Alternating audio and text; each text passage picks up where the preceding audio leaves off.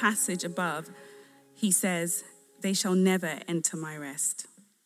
Therefore, since it still remains for some to enter that rest, and since those who formerly had the good news proclaimed to them did not go in because of their disobedience, God again set a certain day, calling it today. This he, he did when a long time later he spoke through David, as in the passage already quoted Today, if you hear his voice, do not harden your hearts. For if Joshua had given them rest, God would not have spoken later about another day. There remains then a Sabbath rest for the people of God. For anyone who enters God's rest also rests from their works, just as God did from his. Let us, therefore, make every effort to enter that rest, so that no one will perish by following their example of disobedience. This is the word of the Lord. Thank you.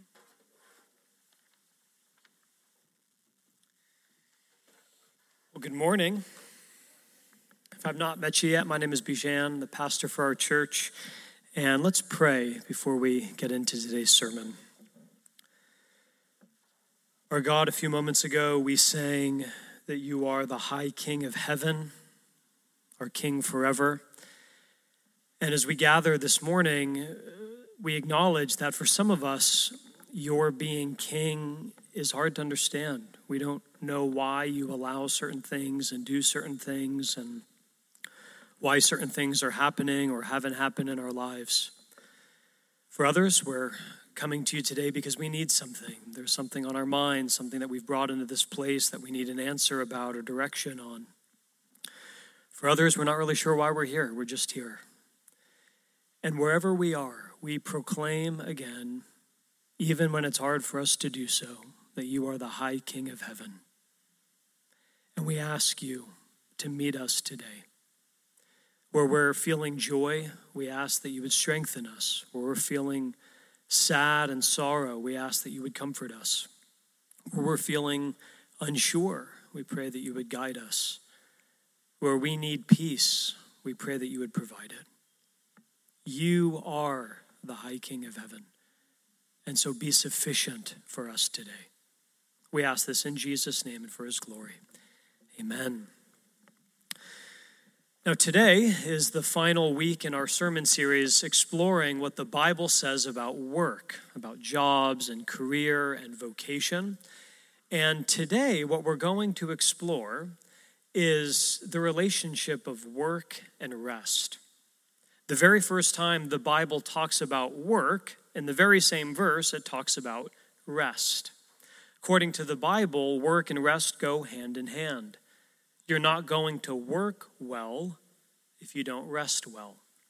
Now, our main passage for today's sermon is Hebrews chapter 4, the passage that was just read, but we will also be thinking about and considering some other texts today. And let me just say, for some of you as we gather in this place, you are experiencing extended or unwanted unemployment. And you're thinking, a sermon on rest? I have too much time on my hands. Others of you really struggle with overwork and finding rest. Wherever you are on that spectrum, can't we all agree that whether we want more things to do or more work, or whether we feel like we have too much, what our souls deeply need is rest? And more than that, to actually experience rest in a city like this.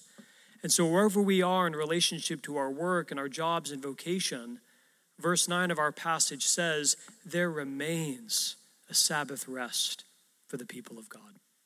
That's what's in front of us today. So let's look at this text, let's look at this idea and ask the question Sabbath rest, why do we need it? What is it? And how can we practice it? So, Sabbath rest, why do you need it? What it is, what Sabbath? And how can we be a people who practice Sabbath? So let's take a look. First, why do we need it? The answer in a phrase is probably you're tired. If you're like me, if you're like many people in our city, you're exhausted. And I don't mean tired, the kind of tired that you can cure with a good couple nights' sleep. I mean a kind of soul exhaustion, a weariness, a bone tiredness that no matter what you do, it just seems to get stronger you can't shake it. And here's what's interesting as a people, as a city, as a society, I think we'd say, yeah, we're exhausted, we're tired. And yet, when you come to the Bible, and some of you I know are new to Scripture, new to Christianity, new to the Bible, here's what's interesting God is constantly commanding his people to rest. And he's not just saying, hey, take a rest, he's commanding them. In the Old Testament, God actually judges his people for failing to take a day off. There's punishment in the Bible for not resting. God is serious about what we might call Sabbath and rest. And so we even have here in our passage today in Hebrews 4, I'll admit it's a bit of a dense passage and it requires a lot of work to get at every part of it. So today we're just doing a summary. But the background that the author of Hebrews 4 is thinking about is the Old Testament story of the Exodus. God had brought his people up out of Egypt and he freed them from their bondage. And he said, I'm going to bring you to the promised land, the land of rest.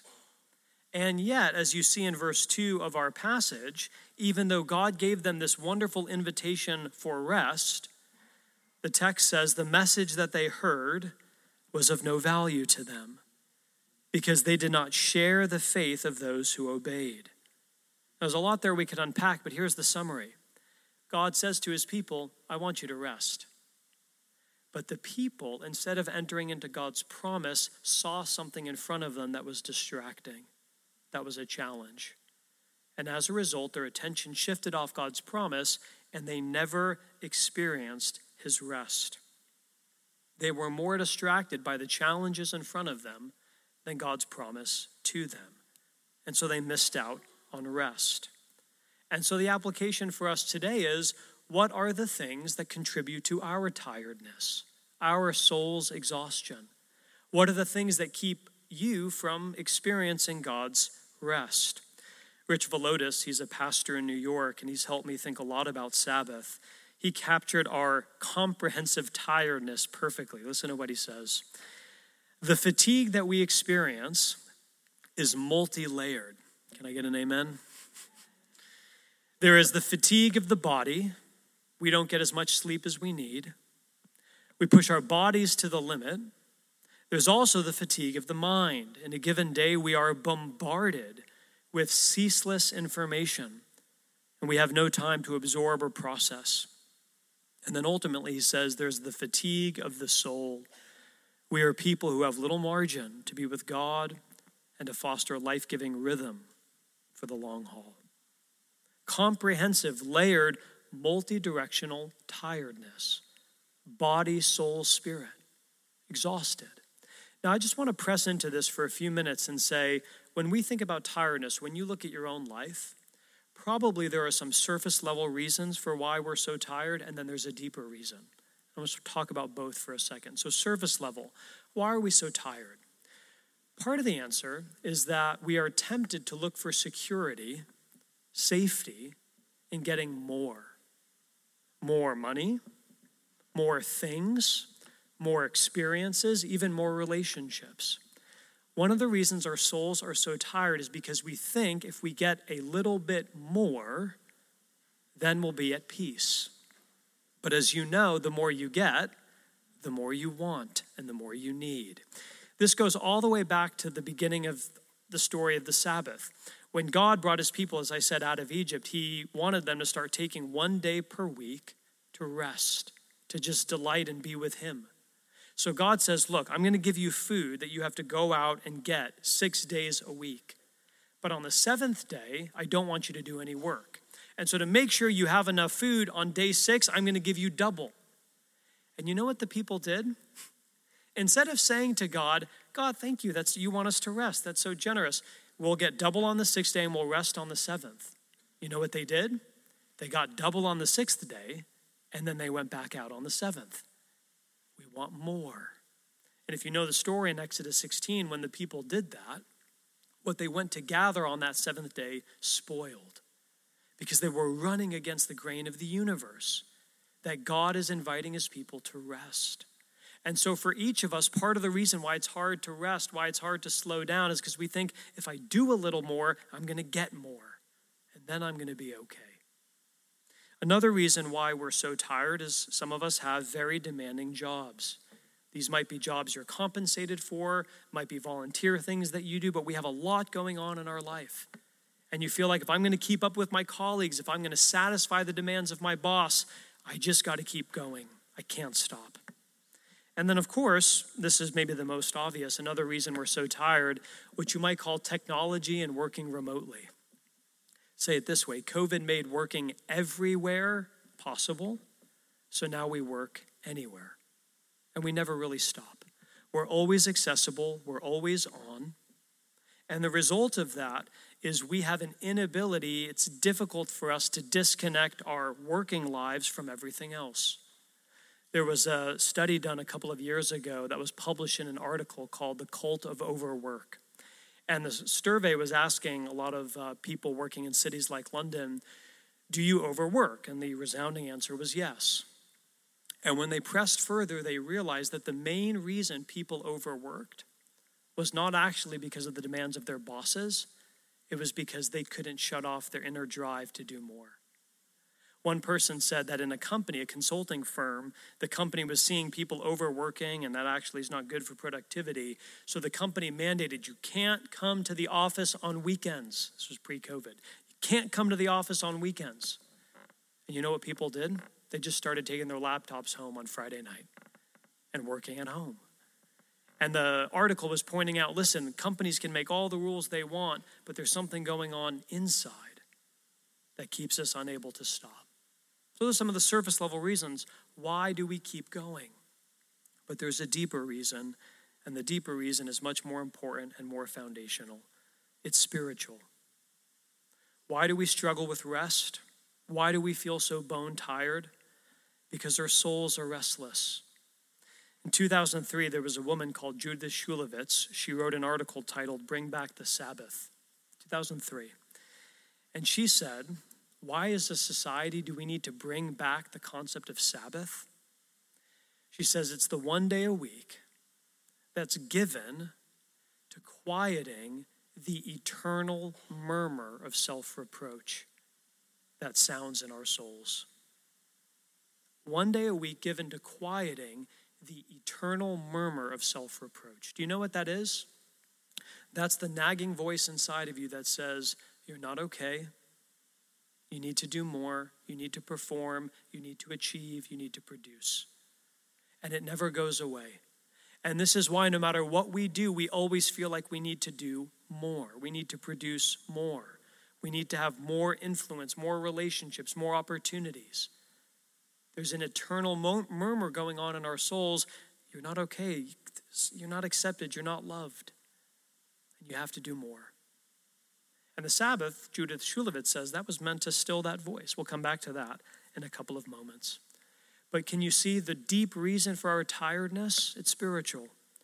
As St. Augustine said almost 2,000 years ago, our souls were made for God, and they will be restless until they rest in Him.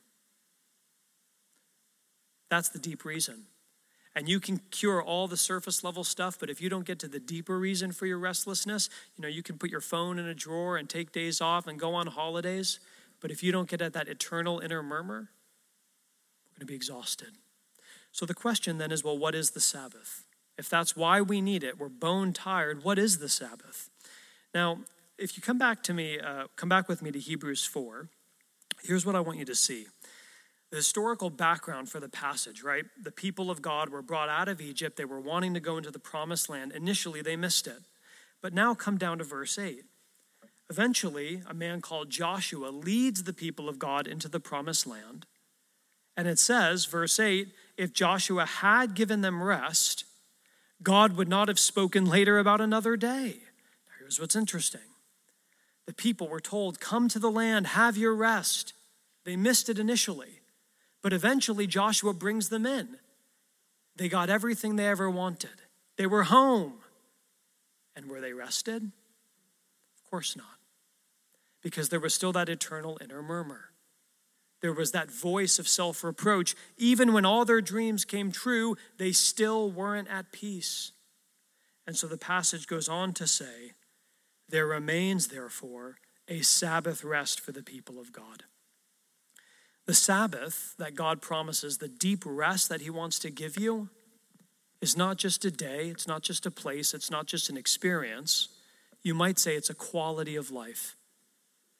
It's a condition or a state of being in which that eternal inner murmur is silenced. So here's how we can define Sabbath Sabbath is meant to be, Sabbath rest is the one day a week where you learn to discipline yourself to experience subjectively what's already true of you objectively. Say that again.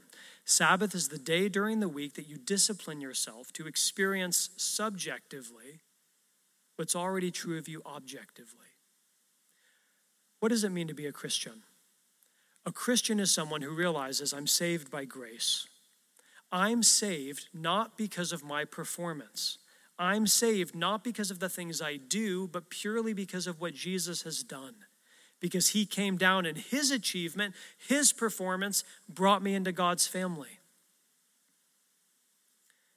Do we live like that? Do you live in the world as a person who's loved and knows they're safe and secure? Of course not. We all have ways in which there's a disconnect between what we know to be true and what we experience in our daily life.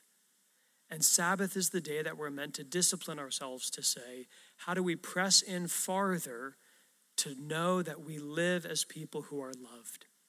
Earlier, I quoted Rich Villodas. He says again, Sabbath keeping might be the greatest sign of grace because it's while we're intentionally accomplishing nothing that God loves us.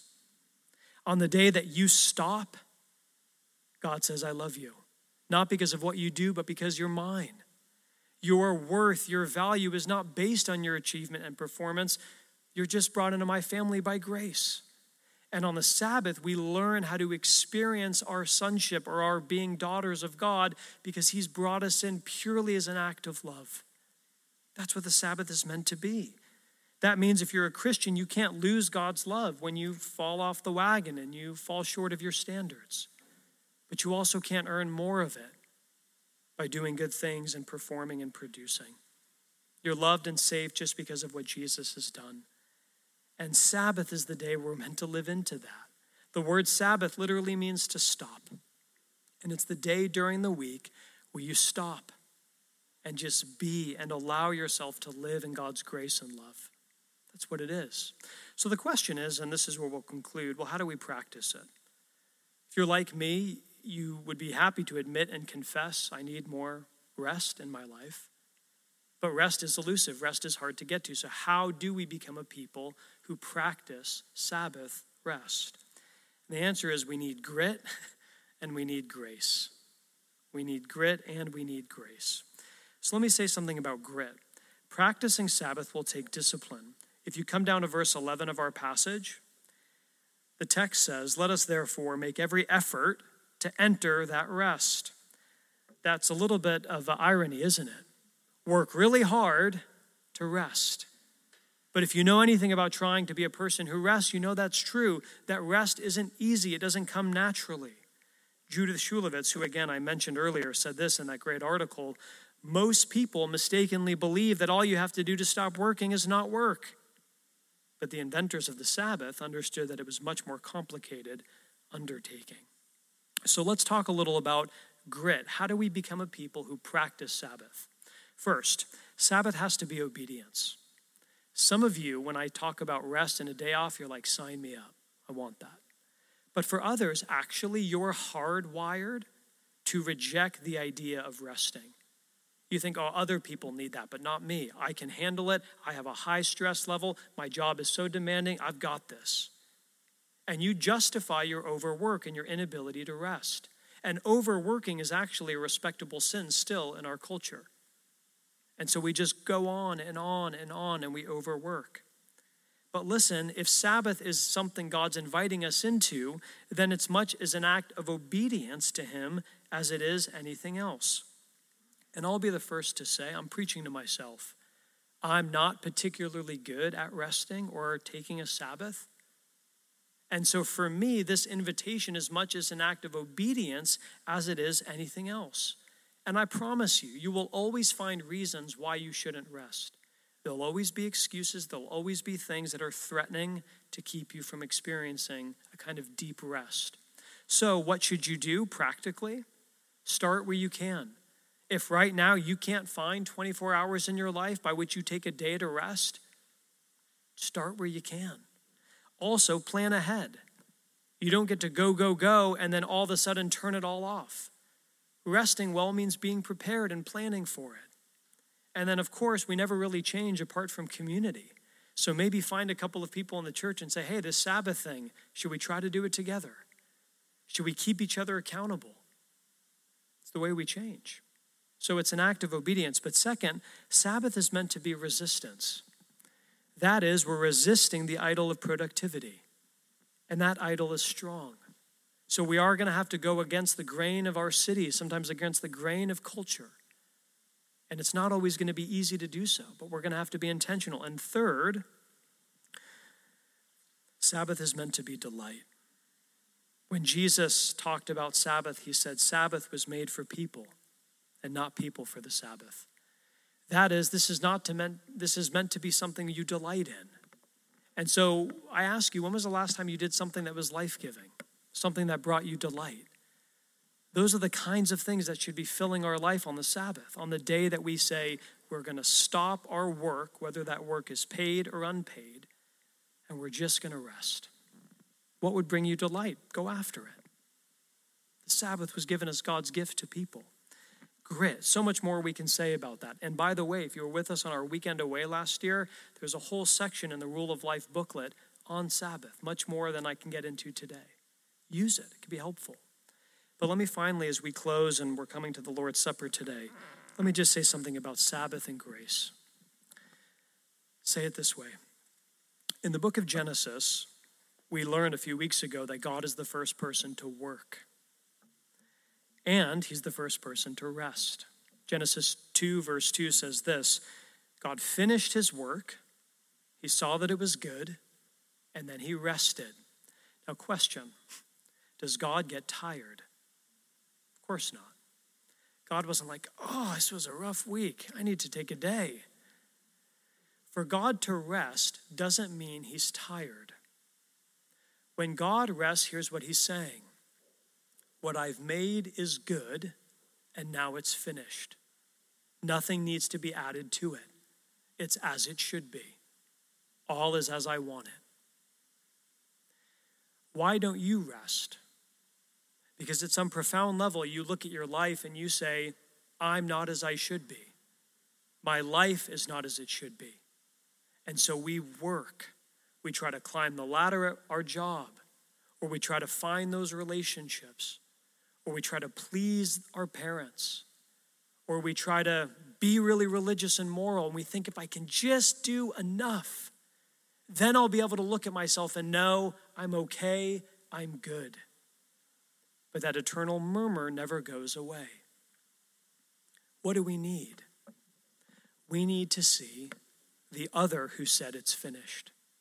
You see, God in the work of creation made the world. He said, It's good, I'm finished, and he rested. But the Lord Jesus Christ, when he lived among us, lived a perfect life. And yet at the end of his life, the Lord Jesus went to the cross. And hours before he died on the cross, he prayed to God his Father and he said, I finished the work that you gave me to do. He finished it. And as he hung on that cross, Jesus cried out, It is finished. What's he taught? What's finished? Not the work of creation, but the work of salvation. You see, on the cross, Jesus was dying in your place for you. And what that means is if you trust in him, when we come to the table now, if by faith you surrender yourself to him, that means that when Jesus died on the cross, he was dying in your place. That on that day, God treated Jesus as you deserved, so that on this day, God would treat you as he deserved. Do you know what that means? the very beginning of his ministry, Jesus was baptized. And when he came up out of the water, there was a voice from heaven. Literally, heaven itself spoke. And the voice said, This, Jesus, is my beloved Son. In him I am well pleased. I delight in him, the voice the Father said from heaven.